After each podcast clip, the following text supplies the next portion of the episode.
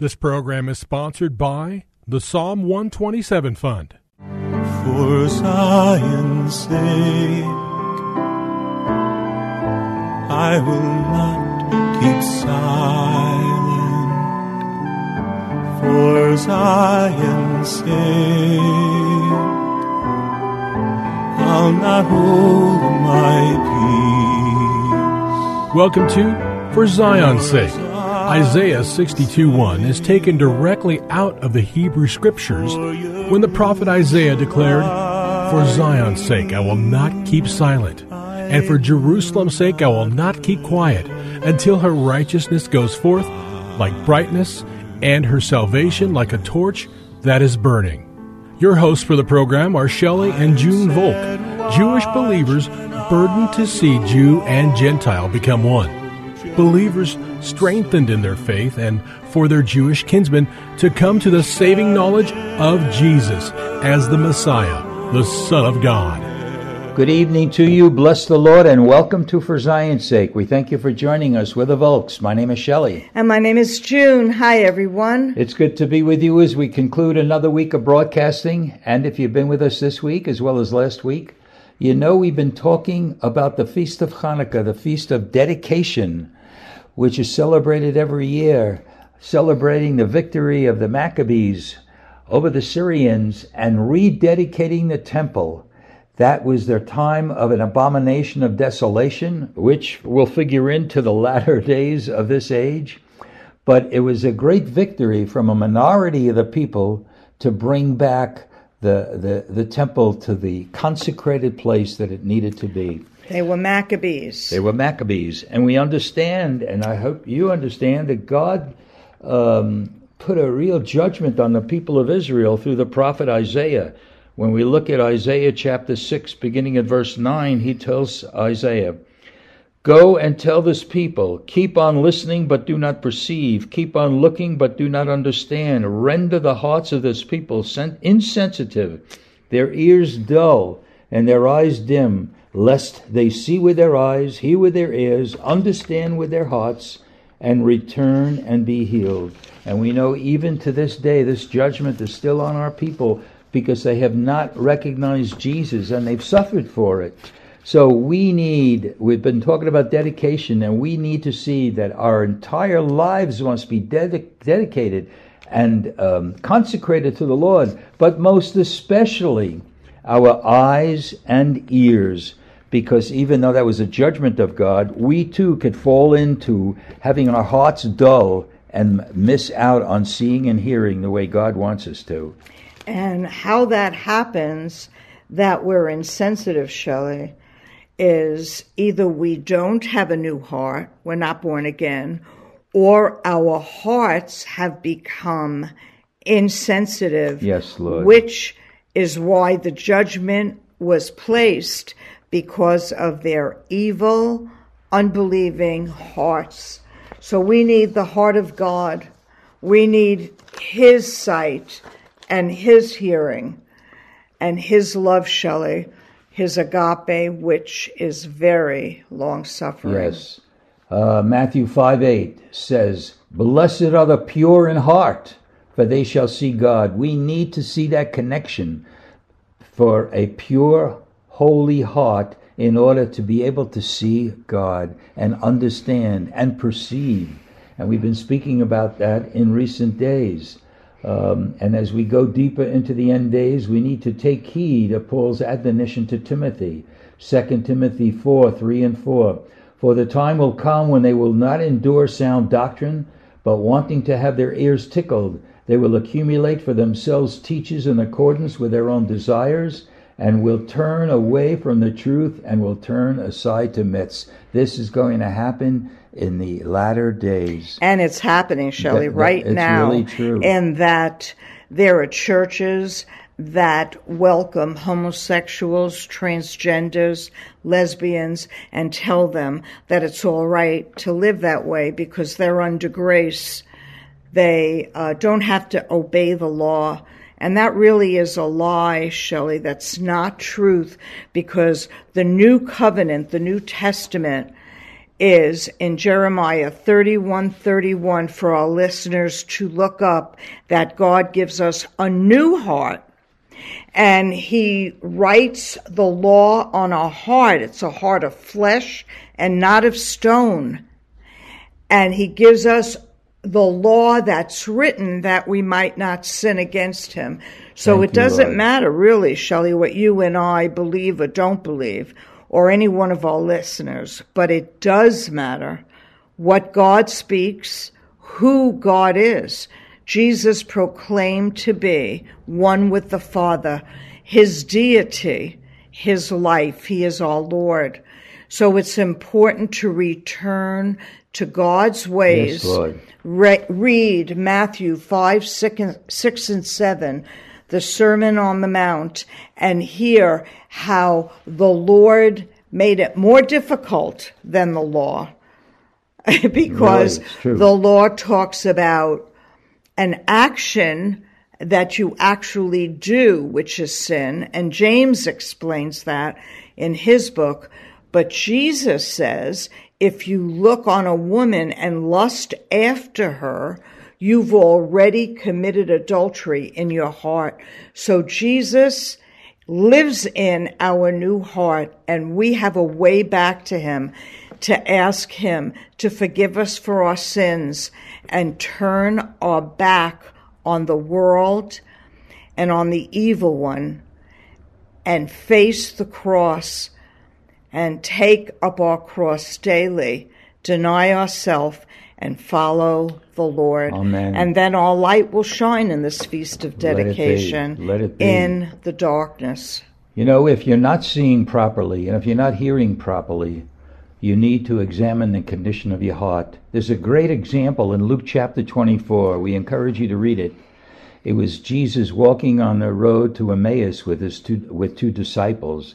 And listen to verses 31 and 32. And their eyes were opened, and they recognized him, and he vanished from them. And they said to one another, Were not our hearts burning within us while he was speaking to us on the road, while he was explaining the scriptures to us? Their hearts were burning. They knew something was taking place. They didn't recognize him at first. But because the, their hearts were touched by what he was saying, then their eyes were open. You cannot separate our eyes and our ears from the condition of our heart. Romans 10:17, you believers probably know this verse. Faith comes by he- from hearing and hearing by the word of God. We see back in the uh, Hebrew scriptures, 1 Kings 3 9, when Solomon was going to become king, he said, So give thy servant an understanding heart to judge thy people to discern between good and evil. And Junie, I looked at this verse in the New English Bible. Listen to this. Give me a heart with skill to listen. What, what we need to pray this. Lord, give us a heart with the skill to listen. Hearing is much more than sound waves on our eardrums. Listening requires the right heart to absorb what the Lord is saying. What is the appeal to all the churches in the early chapters of Revelation? He who has ears, let him hear what the Spirit is saying. It's not just for the church out there, it's for each one of us. Are we listening? Do we have ears that are listening to what the Spirit is saying to us today?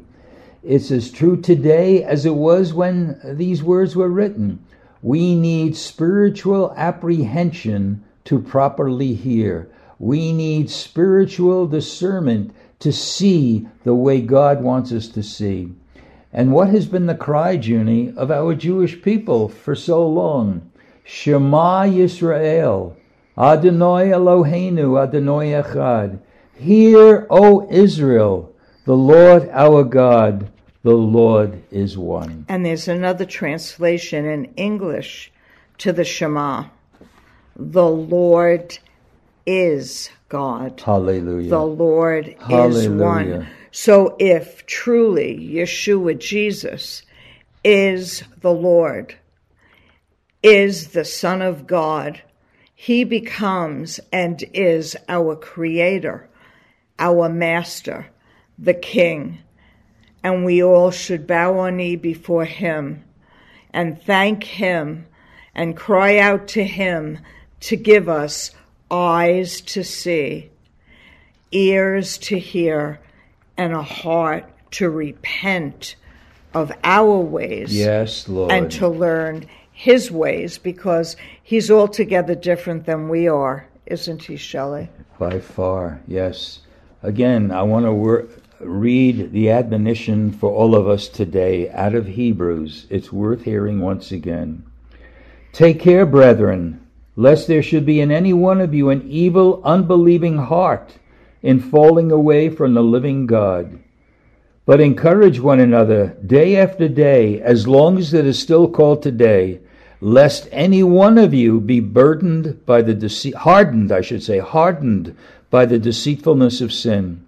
For we have become partakers of Christ if we hold fast the beginning of our assurance firm until the end, while it is said, Today, if you hear his voice, do not harden your hearts as when they provoked me.